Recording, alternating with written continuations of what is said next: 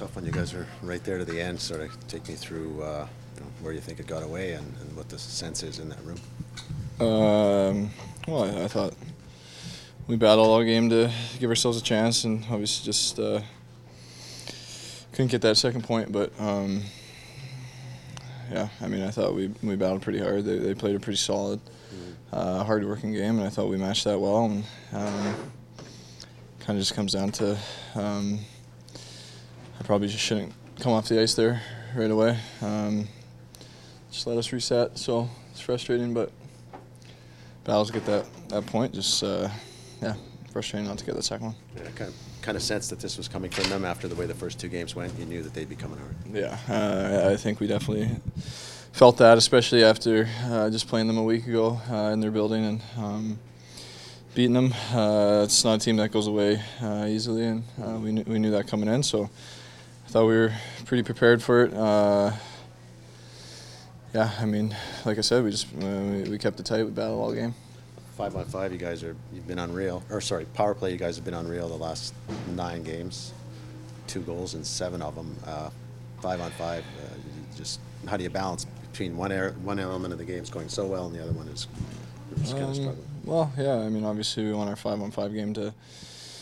Uh, to keep getting better and better, and um, uh, but at the same time, our power play needs to, to be able to score um, goals in timely situations, and um, I feel like we've been doing that as of late, but um, it should bleed into our five on five play too. And uh, I don't think that we played poorly five on five. Uh, we just didn't didn't find a way to, to put any in, but um, I, I, don't think it was a bad five and five game for us.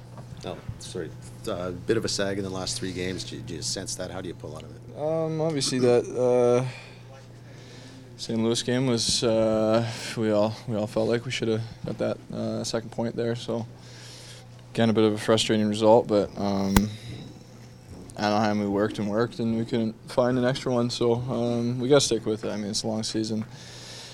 You can go through uh, adversity like this, but I mean, it's the way that you bounce back from adversity um, that kind of shows the uh, the character of your team. So um, obviously, looking for a big one in, in Dallas kind of buried in the result, but as a teammate, how nice was it to see Jesse end up breaking that goalless drought?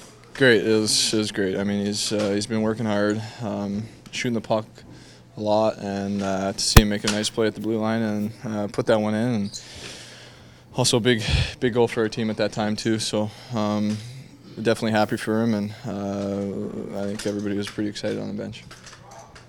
Hi, it's Shauna, and I might be a bad parent because my kids think french fries are vegetables. Hey, it's Ryan, and I might be a bad parent because I went out for wings when my wife was in the hospital after giving birth. Johnny here. I might be a bad parent because in my house, the tooth fairy gives pocket change. But we're not alone. Len emailed us and said his six year old daughter's Tarzan moment going from love seat to La-Z-Boy by curtains made him more proud than any dance recital. and Andy left his two year old at the rink. All right, guys, I'm sure we're not alone. Like Andy's kid.